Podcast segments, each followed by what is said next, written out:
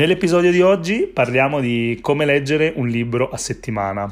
Innanzitutto, perché è così importante leggere dei libri? Intanto i benefici della lettura sono ormai scientificamente provati e poi non è un caso che persone di successo e leader mondiali del calibro di Bill Gates, Elon Musk, Richard Branson dichiarino di arrivare a leggere fino a 50 libri in un anno.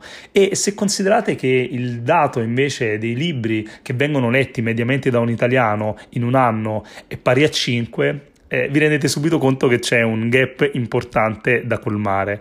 E inoltre la lettura stimola la mente, stimola la creatività, l'immaginazione, ci permette di accedere a nuove opportunità, ma anche di approcciare ai nostri problemi sia della vita personale che della vita professionale con un punto di vista completamente diverso, che spesso è esattamente quello che serve per poterli appunto superare. Ma come si fa quindi a leggere un libro a settimana? Spesso le persone mi dicono: ma io non ho abbastanza tempo per poter leggere così tanto.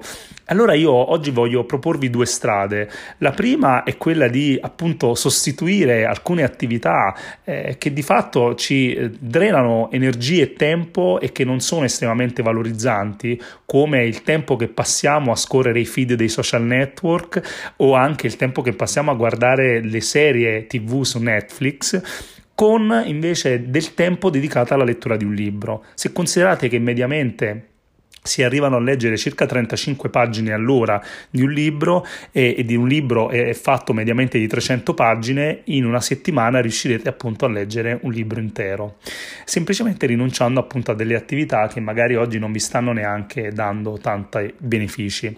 Il secondo punto che vi propongo, la seconda strada da percorrere, potrebbe essere quella di ricorrere agli audiolibri, che devo dire che io sto riscoprendo tanto in questo periodo e che soprattutto avete la possibilità di provare in maniera gratuita, perché tante applicazioni di audiolibri vi concedono appunto un mese di prova gratuita.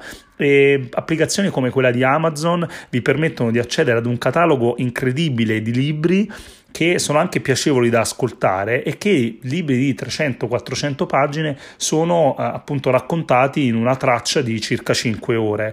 Quindi questo vi permette innanzitutto di farlo quando volete e quindi ottimizzare tantissimo il vostro tempo mentre che andate al lavoro, quando state facendo la spesa o anche se vi state allenando in palestra. E soprattutto c'è una funzionalità interessantissima che è quella di settare ad 1.3 la velocità degli audiolibri per poter appunto finirli a un tempo ancora più ridotto.